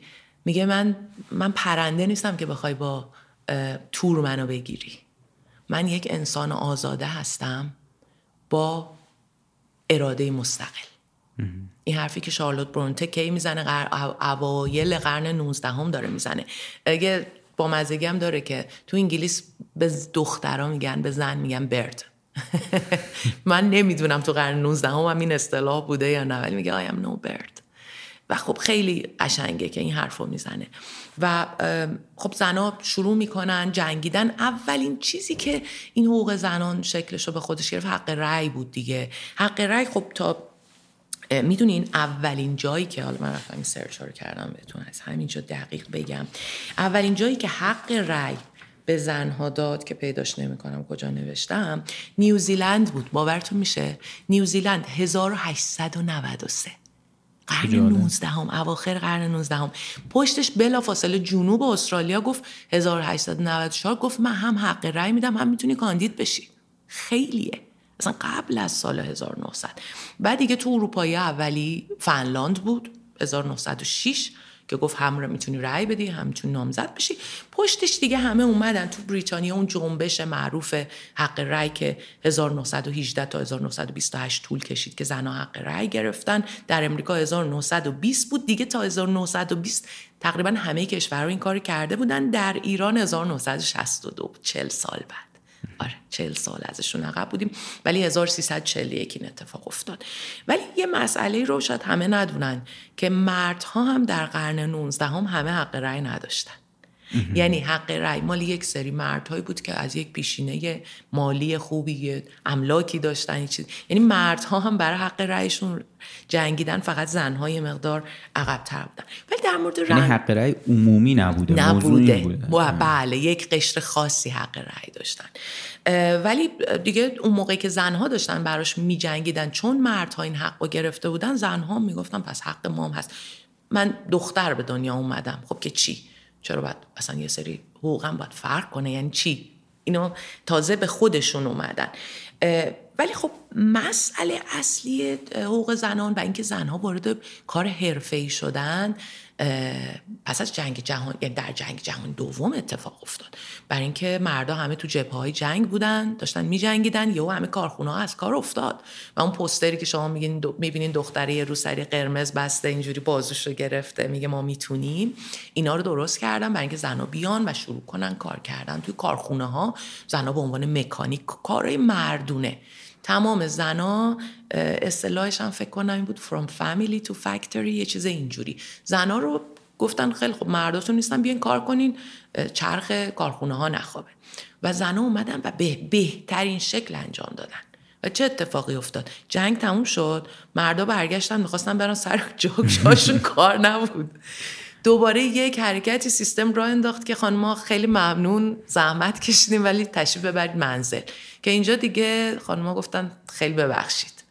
من دیگه من به بهترین نحوی وظیفه‌مو انجام دادم. الان می‌خوام انتخاب کنم که آیا می‌خوام تو خونه باشم یا بیرون. خب یه سری عواقبی داشت این قضیه. ببین یه سری چیزایی هستش که ما هنوز در ایران ما هم داریم در همه جای جهان داریم تقاضش رو پس میدیم ولی در همه جای جهان معمولا خیلی سریعتر این مسائل حل میشه. خب اومدن یه کاری کردن حقوق زن کمتر از حقوق مرد باشه. همین الانش حقوق زن ها از مرد کمتره. ما امیدواریم در سال 2050 حقوق زن و مرد برابر بشه. آره این این جالبه. توی همین الان توی یک مثلا شرکت های درست حسابی بین المللی این اختلاف وجود داره. و بحث هست روش که مثلا چرا دقیقا دو نفری که به لحاظ مثلا مشخصات حرفه‌ای و فردی و ایناشون شبیه همن و رزومشون شبیه همه تاریخچه کار کردنشون شبیه همه. چرا مثلا باید مثلا حقوق خانم یه مقداری پایین تر از حقوق اون آقایی باشه که داره اونجا کار می‌کنه؟ و هست. این عجیب هم هست خیلی ولی هست. عجیب نیست دیگه. از اینجا میاد. بعد از جنگ جهانی دوم حقوق زنها کمتر بود به جهت اینکه راضیشون کنن برن خونه. حدسم اینه یعنی ها. فکر می‌کنم عجیب نیست اصلا. یه پلنی تو این کار بوده که تو بمون خونه بچه تو بزرگ کن. بعد تبلیغات و advertising اومد به کمک و شروع کردن تمام تبلیغاتی که تو اون دهه می‌بینید تو دهه 50 60 دارین می‌بینید زنا رو به صورت موجوداتی نشون میده که تمام دغدغش جاروی خونشه یخچالشه اجاق گازشه بچهش رو چجوری تربیت بکنه؟ و اصلا زنها رو به صورت موجودات حرفه‌ای نشون نمی‌دادن. این توش پلن بود. یعنی اینو من خوندم راجبش. و اصلا قبیح بود برای زنها که بگن ما می‌خوایم بیرون می‌خوایم کار کنیم. ولی زنها گفتن ما می‌خوایم کار کنیم. خیلی هاشون و رفتن با خیلی مسائل روبرو شدن. با همین پیمنت کمتر. همجور مشکلاتی که به عنوان یک زن توی محیط کار باش روبرو می‌شدن. رفتارها و نگاهی که بهشون وجود داشت اینا جنگیدن تا به اینجا رسیدن. همینجور ما هم همینجور ما زنای ایرانی هم همینجور. یک تجربه که من خودم داشتم تو دهه 60 و 70 در ایران به عنوان یک طراح گرافیک من دقت می‌کردم مثلا خیلی جاها پنلای داوری همه مرد بودن. مثلا ما رول مدل زن نداشتیم. من نمی‌خواستم بگم من می‌خوام بزرگشم شبیه فلانی بشم. می‌دونین؟ همش شبیه مردا می‌خواستیم بشیم. و خب این خیلی غم انگیز بود. حالا این که میگین یه, یه چیز خیلی جالبی یادم اومد یه تحقیقی رو داشتم می‌دیدم که این در مورد تست خودرو بود. بعد میگفتش که جدا از اینکه حالا مثلا اون ارگونومی صندلی ماشین بر اساس بدن مرد طراحی شده اون مدلی هم که میشونن توش باهاش اه، مرد. تستای تصادف رو می‌گیرن فیزیک اونم فیزیک مردون است بعد از تو این دوتا حالا نتیجه می‌گرفت یکی این که ام، اگر زنها تو تصادف آسیب بیشتری می‌بینن که حالا اون داشت آمار یک کشور خاصی رو بررسی می‌کرد من دقیق یادم نیست حالا اگر که متنش یعنی اگه پیدا کنم که اون جایی که در واقع چیز بود. چی؟ حتما میذارمش تو توضیحات این اپیزود. ولی حالا می‌گفت جدا از اینکه آسیب مثلا اگه بیشتر می‌بینن یه دلیلش اینه که خب این فضای ماشین مردونه است. یکی دیگه هم این بود که اگر زنها به طور کل با ماشینی که دارن رانندگی می‌کنن ناراحت تر رانندگی می‌کنن نسبت به مردان اینه که این طراحیش طراحی مردونه است. و مثلا بر اساس فیزیک زن طراحی نشده. و خیلی هم بامزه بود. یعنی مثلا خیلی جالب. منم آره. به این فکر نکردم. ولی وقتی گفتین من راست میگین.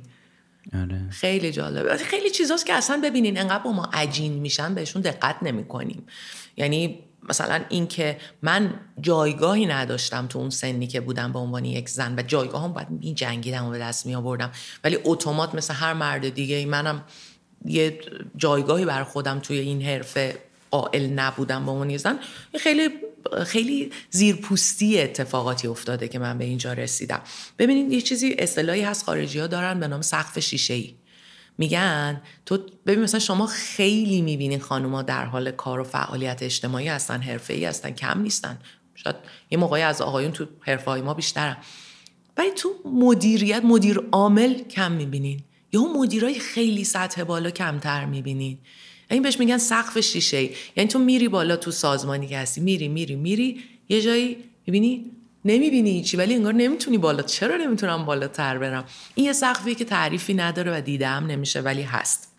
من خیلی خیلی باور دارم که ممکنه خیلی با این حرف من مخالفت کنن. مردهایی که اون بالا اون جایگاه ها رو به خودشون اختصاص دادن کسایی هستن که باید کمک کنن. و زنا بیان بالا. زنا ممکنه خیلی ها که میگن نه ما خودمون می‌تونیم. مگه تو خودت نتونستی بری؟ من شاید یه امکاناتی داشتم که همه نداشتن. می‌دونی چی میگم؟ و من هم اگر اونجا بابا یه نفر بعد از رو اون صندلی پاشه که من جاش بشینم. می‌دونین چی میگم؟ و این فداکاری رو مردها باید بکنن که اون قسمتی که بالا نشستن رو یک فضاهایی رو هم اختصاص بدن به اینکه زنها. برای اینکه زنها اتفاقا خیلی خوب فکر و کار زنها ذهن چند جانبه ای دارن در آن واحد 20 تا جهت مشکل رو دارن می‌بینن. و چرا نباید به اون بالای بالا برسه؟ من یه روزی از یه مدیری پرسیدم در ایران گفتم که چرا شما مدیر عامل زن ندارین توی مجموعه به این بزرگی؟ خانوما نمی‌تونن. تو می‌تونی مثلا فلان کارو بکنی با فلانی می‌تونی بری بشینی حرف بزنی یهو مثلا دعوا کنی. آره می‌تونم. چرا نتونم ولی اونا فکر میگن من نمی‌تونم و نداشتن. ولی الان یه مقدار اوضاع فرق کرده. زمان ما خیلی سختتر بود. ما- لزوما هم اون مسیری که بری دعوا کنی شاید درست نباشه دقیقاً. یعنی شما یه مسیر دیگه آفرین. بتونی بزنی جاش که مثلا دعوام نکنین کار هم پیش بره. آفرین. من الان که صاحب کسب و کار خودم هستم یاد گرفتم که اصلا من یاد گرفتم جلوی دعوا رو بگیرم. ما چون تو پروژه هم یهو ده نفر همه هم متخصص میان هر کسی حرف خودش رو می‌زنه. چه جوری آشتی بدم این جمعو؟ اتفاقا اونجاست که بخش زنونه و مادرونه من به درد می‌خوره. و اینکه من احساس می‌کنم که مدل مدیریت زنها رو گفتم ما بلد نبودیم رول مدل نداشتیم. مدیریت زنونه خیلی مادران است. لزوما مادر خیلی سافت مهربونی نیست ولی مادرونه است. یعنی ما زنای مدیر خیلی پرسنلمون برامون جایگاه عجیب و عظیمی تو قلبمون دارن. به تمام نیازاشون حس فکر می‌کنیم. یه اتفاقی که افتاد موقعی که من کسب و کار خودم را انداختم خب چند تا پروژه انجام دادم و بعدش یادمه که طراحی رستوران مانسون لانج رو انجام دادم. چه باحال اینو شما طراحی کردین آره. خیلی من خوشم میاد. اه، ازش. دوستش آره. خب خدا رو. بعد اومدیم اومدیم و یه اتفاقی افتاد.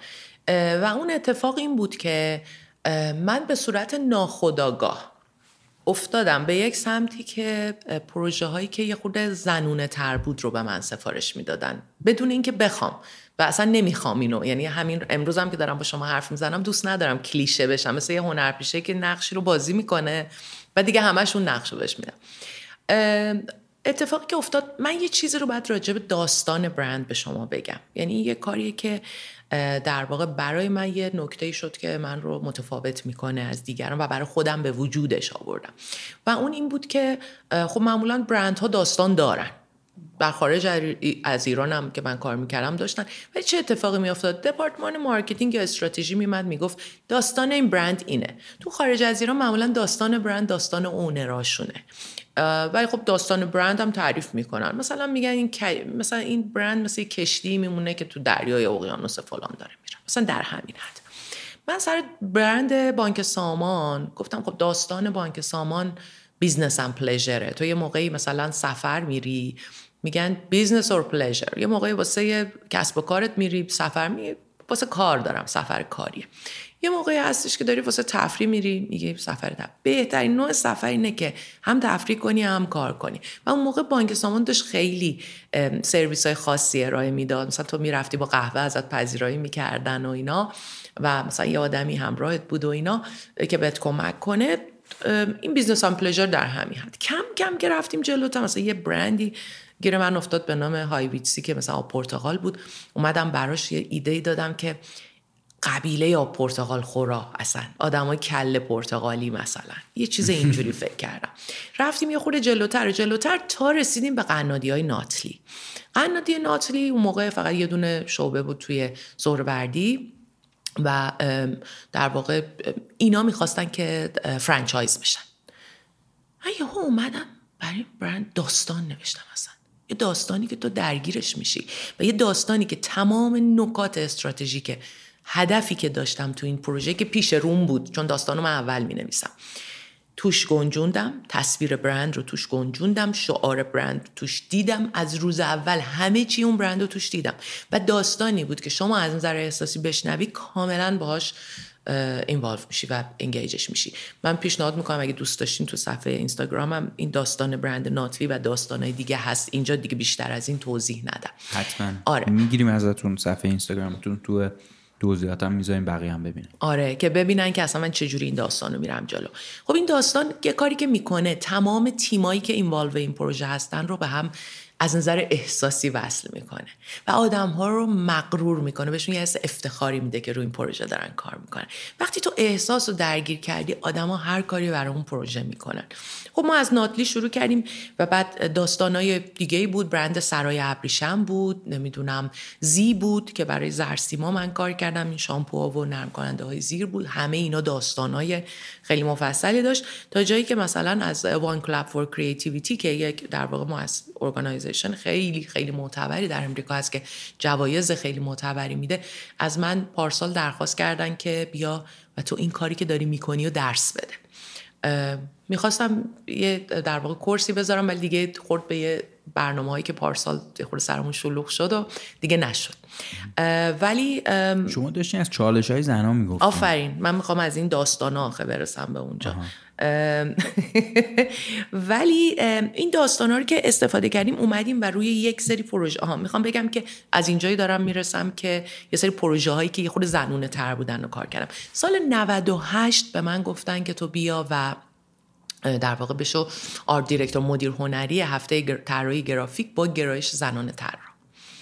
خب اونجا برای من اوج این قضیه بود. چون من اومدم یه توی صفحه اینستاگرام یه استوری گذاشتم از خانم‌ها سوال کردم با چه چالش هایی روبرو هستید. من توی پروژه یه استوری گذاشتم و سوال کردم از زنان طراح. چون گرایش اصلا موضوع هفته طراحی در تمام دنیا women designers بود. گفتم از چالش هایی که باش روبرو هستید حرف بزنید. و خیلی جالب بود. یه جای ماجرا اینجاش جالب بود که خیلی ها فکر می‌کردن اصلا صحبت کردن راجع به این مسئله نباید انجام بشه و ما رو ضعیف داره نشون میده. اینکه ما بگیم زنها مشکلی دارن اصلا. اینم یه اینم یه سوالیه که اصلا دوست داشتم ازتون بپرسم. چون این دوتا روی کردیه که من خیلی توی خود ضبط کردن این فصل باش با هر دوتاش روبرو بودم و تقریبا هم یه اندازه دوتاش رو دیدم که یه روی کرد اینه که باید راجع به این نابرابری صحبت کرد و فرهنگ سازی میشه اگر شما راجبش بیشتر حرف بزنی. دید در دیگه کمترین حالت دید ایجاد می‌کنه توی آدما. و می‌تونه تصویری بده از این نابرابری خود این یه جریانی شروع یه جریانیه که بریم به سمت اینکه در واقع حقوق برابر داشته باشیم. یه سری هم میگن که اصلا صحبت کردن در موردش خوب نیست. مثلا خودش باعث میشه که یعنی در واقع نفی کردنش بیشتر ما رو می‌بره تو مسیر اینکه به برابری برسیم. اینو اینو خود شما اینو اصلا چجوری می‌بینین و حالا تو تجربتون چجوری بوده؟ بیشتر اونایی که میگن راجبش حرف نزنیم به نظر شما خانم ها هستن یا آقا؟ من میگم توی این من این فصل همه مهمونای ما خانم بودن. و خانم ها اینو گفتن بله، که اصلا راجبش بله، صحبت نکن. بیشتر راجبش چون. من اون نظر سنجی که کردم بیشتر آقایون می‌گفتن که خودتون رو دارین ضعیف نشون میدین با حرف زدن در موردش. از نظر من نظر خودم صد درصد باید راجبش صحبت بشه و اون چه که ما امروز به دست آوردیم به خاطر این بوده که یه سری آدم ها راجب یه سری مشکلات جرأت کردن و حرف زدن. صد درصد باید راجبش صحبت بشه. وقتی در کشورهایی که ما داریم میگیم چهل سال از نظر حق رأی از ما جلوتر هستن همچنان این چالش ها وجود داره و زنان همچنان دارن حرف می‌زنن دارن میجنگن. من به نظرم قطعا باید راجبش صحبت بشه.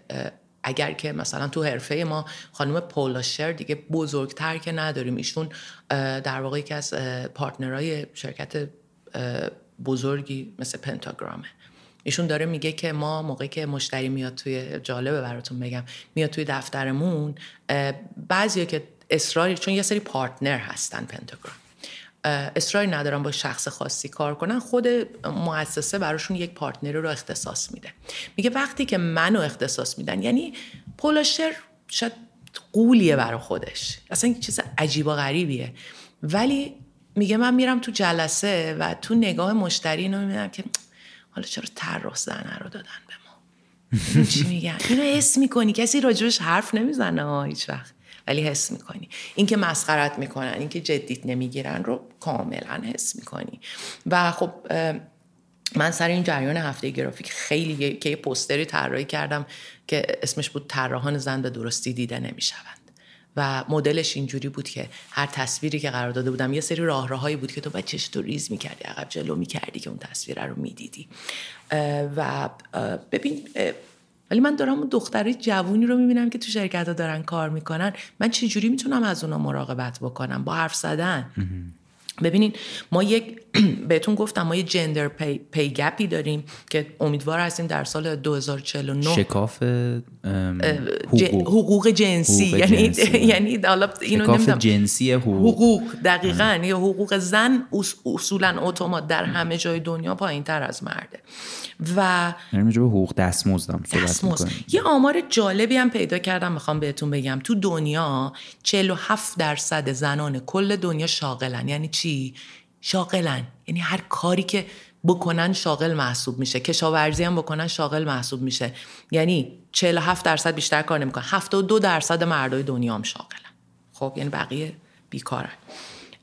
در ایران طبق اطلاعات جندر دیتایی که من از ورد بانک پیدا کردم در سال 2022 یه آماری می‌خوام بهتون بگم خیلی شاکینگه یعنی خیلی عجیبه. برای خود من خیلی عجیب بود. پارسال حدود 16 درصد از زنان ایران به هر نوعی شاغلن. 16 درصد. من اینو چون جدید خونده بودم. آره. یعنی جدید که منظورم توی و مثلا 70 درصد مردان شاغلن. اما یعنی خب من خودم هر کی که دور و برم دارم می‌بینم شاغله ولی خب مهم نیست دور و بری من کیان. ما داریم تمام روستاها تمام نقاط ایران رو داریم حساب می‌کنیم دیگه که اونا این آمار رو میارن. اگه تهران رو بگیرن بله ممکنه فرق کنه. اصفهان رو بگیرن ممکنه فرق مشهد رو بگیرن ممکنه فرق کنه. ولی چیزی که جالبه می‌خوام بهتون بگم از کل زنان ایران 91 و 4 دهم درصد زنان دیپلم دارن. 91 ببینین ریت دیپلم خیلی بالاست. مردا 91 و 3 دهم. مردا یک دهم درصد از زنا کمتر دیپلم گرفتن. این خیلی مهمه. این زنای ورودی های دانشگاه هم که امسال فکر کنم 52 3 درصد مثلا خانم بودن در واقع زن بودن و چهل و مثلا 6 7 درصد مرد بودن دیگه. از کل. جمعیت زنان ایران حدود 27 درصد تحصیلات دانشگاهی دارن. این آمار خیلی آمار بالاییه. چه اتفاقی برای این زنا میفته چه اتفاقی برای ما که تو مدرسه و دبیرستان یادمون میاد همه دخترها از آرزوهاشون می‌گفتن من می‌خوام این کاره بشم من می‌خوام اینجا رو بگیرم من می‌خوام پرواز کنم برم فلان من می‌خوام خلبان بشم اصلا. این آرزوها چی شد؟ این آرزوها کجا رفت؟ من سوالم اینه. این دختره که تو دانشگاه همشون دارن درس می‌خونن برای یه هدفی چه اتفاقی براشون افتاده؟ ما اینو نمی‌دونیم. فقط می‌دونیم که همونایی هم که رفتن سر کار دچار یک سری تبعیض هایی میشن در حقوقشون در در واقع رفتاری که باهاشون میشه. تلاش چندین ده برابری که باید بکنن برای همون کاری که یک مرد می‌کنه بهش برسن. حالا شما یه چیزی گفتین که مثلا مردا باید کمک کنن که در واقع تو جایگاه های بالا باید کمک کنن که بشه این فرصت ایجاد شه. من فکر می‌کنم که حالا تو تجربه خودم یه جاهایی زنایی هم که توی اون جایگاه های بالا نشستن هم باید کمک کنن آفرین یعنی اون اونم مثلا خودش یه مسئله بله. ایه که شما می‌بینین که وقتی تو اون نقطه می‌رسه ممکنه دیگه اون دقدقه هایی که چجوری رسیده به اون نقطه یه زنی رو حالا نمی‌دونم یاد یادش بره یا مثلا یه چه اینجوری. یعنی من اینم به عنوان یه چالش حالا تو صنعت ما خیلی صنعت مردونه ایه ولی اونجا میبینمش حداقل. مرسی که اینو یادم انداختین. چون من همیشه سعی کردم حالا خودم دیگه این مسیر رو اومدم و از دهه چهل پنجاه بکنیم چهل اومدم. دیگه الان که به اینجا رسیدم سعی کنم راهو برای بقیه باز کنم و من این کار خودم کردم. من همون بال پروازی که پدرم به من داد رو سعی کردم به دیگران بدم. سعی کردم بهشون یاد بدم بزرگ فکر کنن. سعی کردم بهشون یاد بدم هیچ چیزی تو این هیچی تو این دنیا غیر ممکن نیست. این باوریه که من دارم. تو اگه به اندازه کافی بخوای یه چیزی تلاش کنی بهش می‌رسی. حالا من به کافی واسه ملکه شدم تلاش نکردم نشدم ولی می‌خوام بگم که هیچ هیچ چیز غیر ممکنی وجود نداره و من حداقلش اینو به کسایی که باشون در تماس بودم یاد دادم آره این مهمه به علاوه اینکه من فکر کنم که حالا از یه زاویه دیگه هم اگه نگاش بکنین اینکه روش های جدیده یعنی روش های کار کردن زن و مردا احتمالا یه فرقایی می‌کنه. یعنی احتمالا که نه حتما می‌کنه. و مثلا حالا یه من اینو ارجاش میدم به یه مدل در واقع رفتاری که اسمش هافستده. تو خیلی مدل رفت جزء مدل های رفتاری معروفه. تمرکزش هم بیشتر روی کشورهای مختلفه. یعنی میاد میگه که مثلا تو کشورهای مختلف مثلا مدل های رفتاری اون آدما مدل مدل های رفتاری قالب چه شکلیه؟ بعد که یه بخشیش مثلا 6 تا یا 7 تا شاخص داره اگر درست بگم که حالا اونم باز دوباره لینک حافظ دادم تو توضیحات این اپیزود می‌ذاریم. یه در واقع بخشی داره که مدلای در واقع رفتاری یکی یکی از این شاخص 6 تا یا 7 تا شاخص فمینین و مسکولینه. فمینین و مسکولین معنیش این نیست که مثلا قالب اونجا زنون است یا مردون است یا مثلا بیشتر جمعیت اینطوری یا نه. یه سری شاخص برای فمینینیتی و مسکولینیتی زنونگی و مردونگی مدل رفتاری در, در واقع در میاره که مثل اینه که مثلا مردان نتیجه گراییشون بالاتره. زنا به یعنی حالا مردونگی نتیجه گراییش بالاتره. زنونگی فرایند اهمیت بیشتری داره. این جریان مهمتره.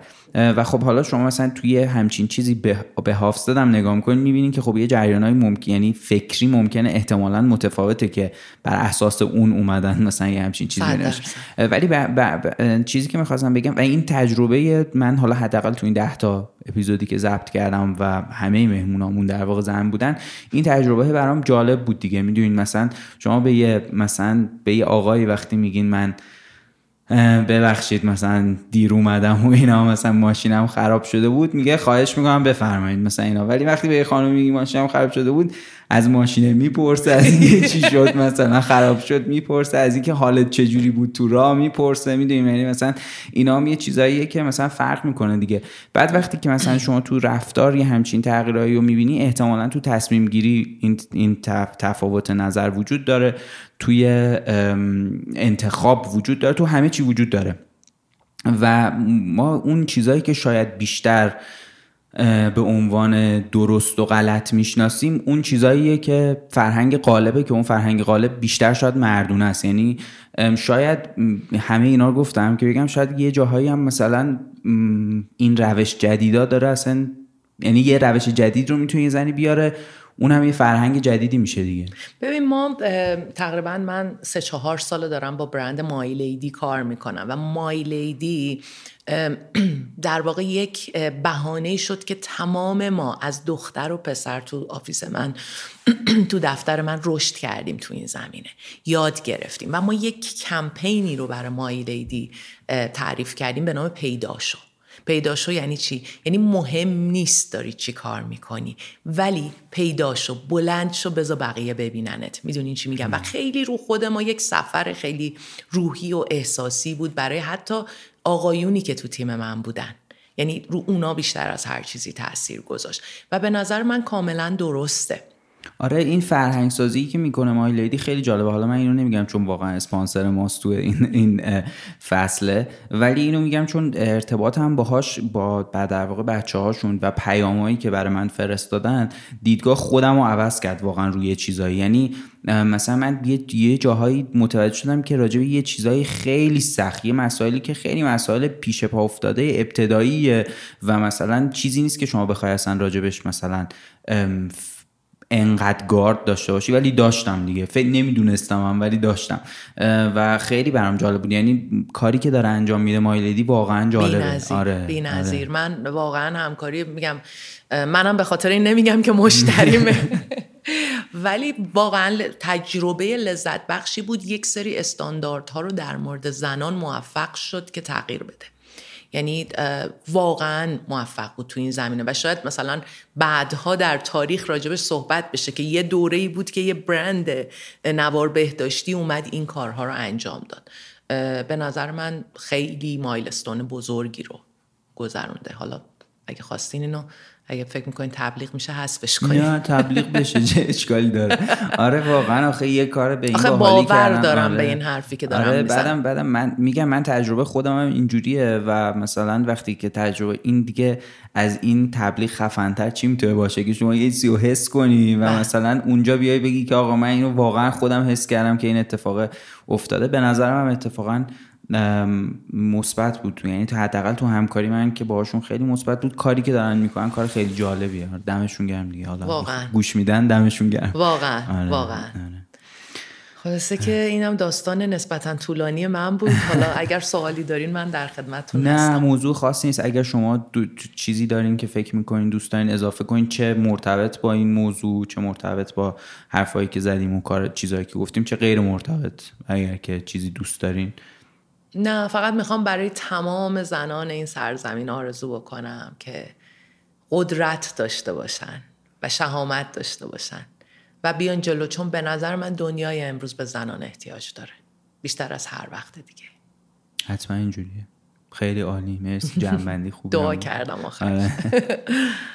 مرسی خیلی خوش گذشت باتون صحبت کردیم منم بعدم این که حالا امیدوارم که یه اپیزود دیگه ای راجبه یه چیز دیگه ای باز با هم بشینیم. خوشحال میشم باعث افتخارم. قربون شما فعلا. قربون شما. خداحافظ.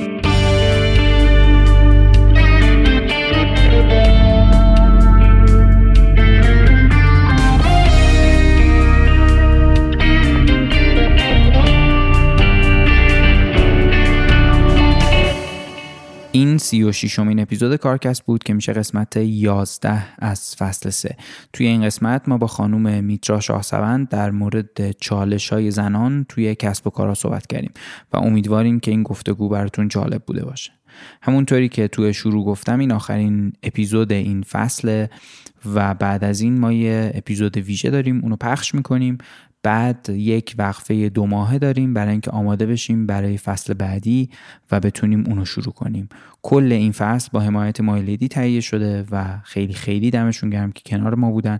اگه این اپیزود براتون جالب بود لطفا به دوستانتون هم معرفیش کنین و اطمینان داشته باشین. یکی از بهترین حالتهاییه که می‌تونین از ما یا از هر پادکست دیگه ای حمایت کنین.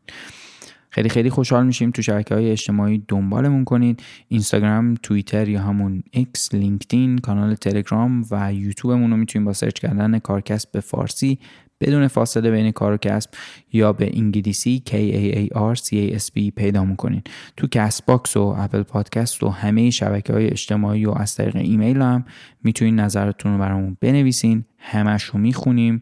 ممکنه نتونیم همش رو جواب بدیم ولی همش رو می‌خونیم و خیلی خیلی هم خوشحال میشیم چه از بازخورد مثبت و چه از بازخورد منفی. ویدیوهای یوتیوبمون هم با یک کمی تاخیر از زمان پخش این اپیزود روی یوتیوب میره.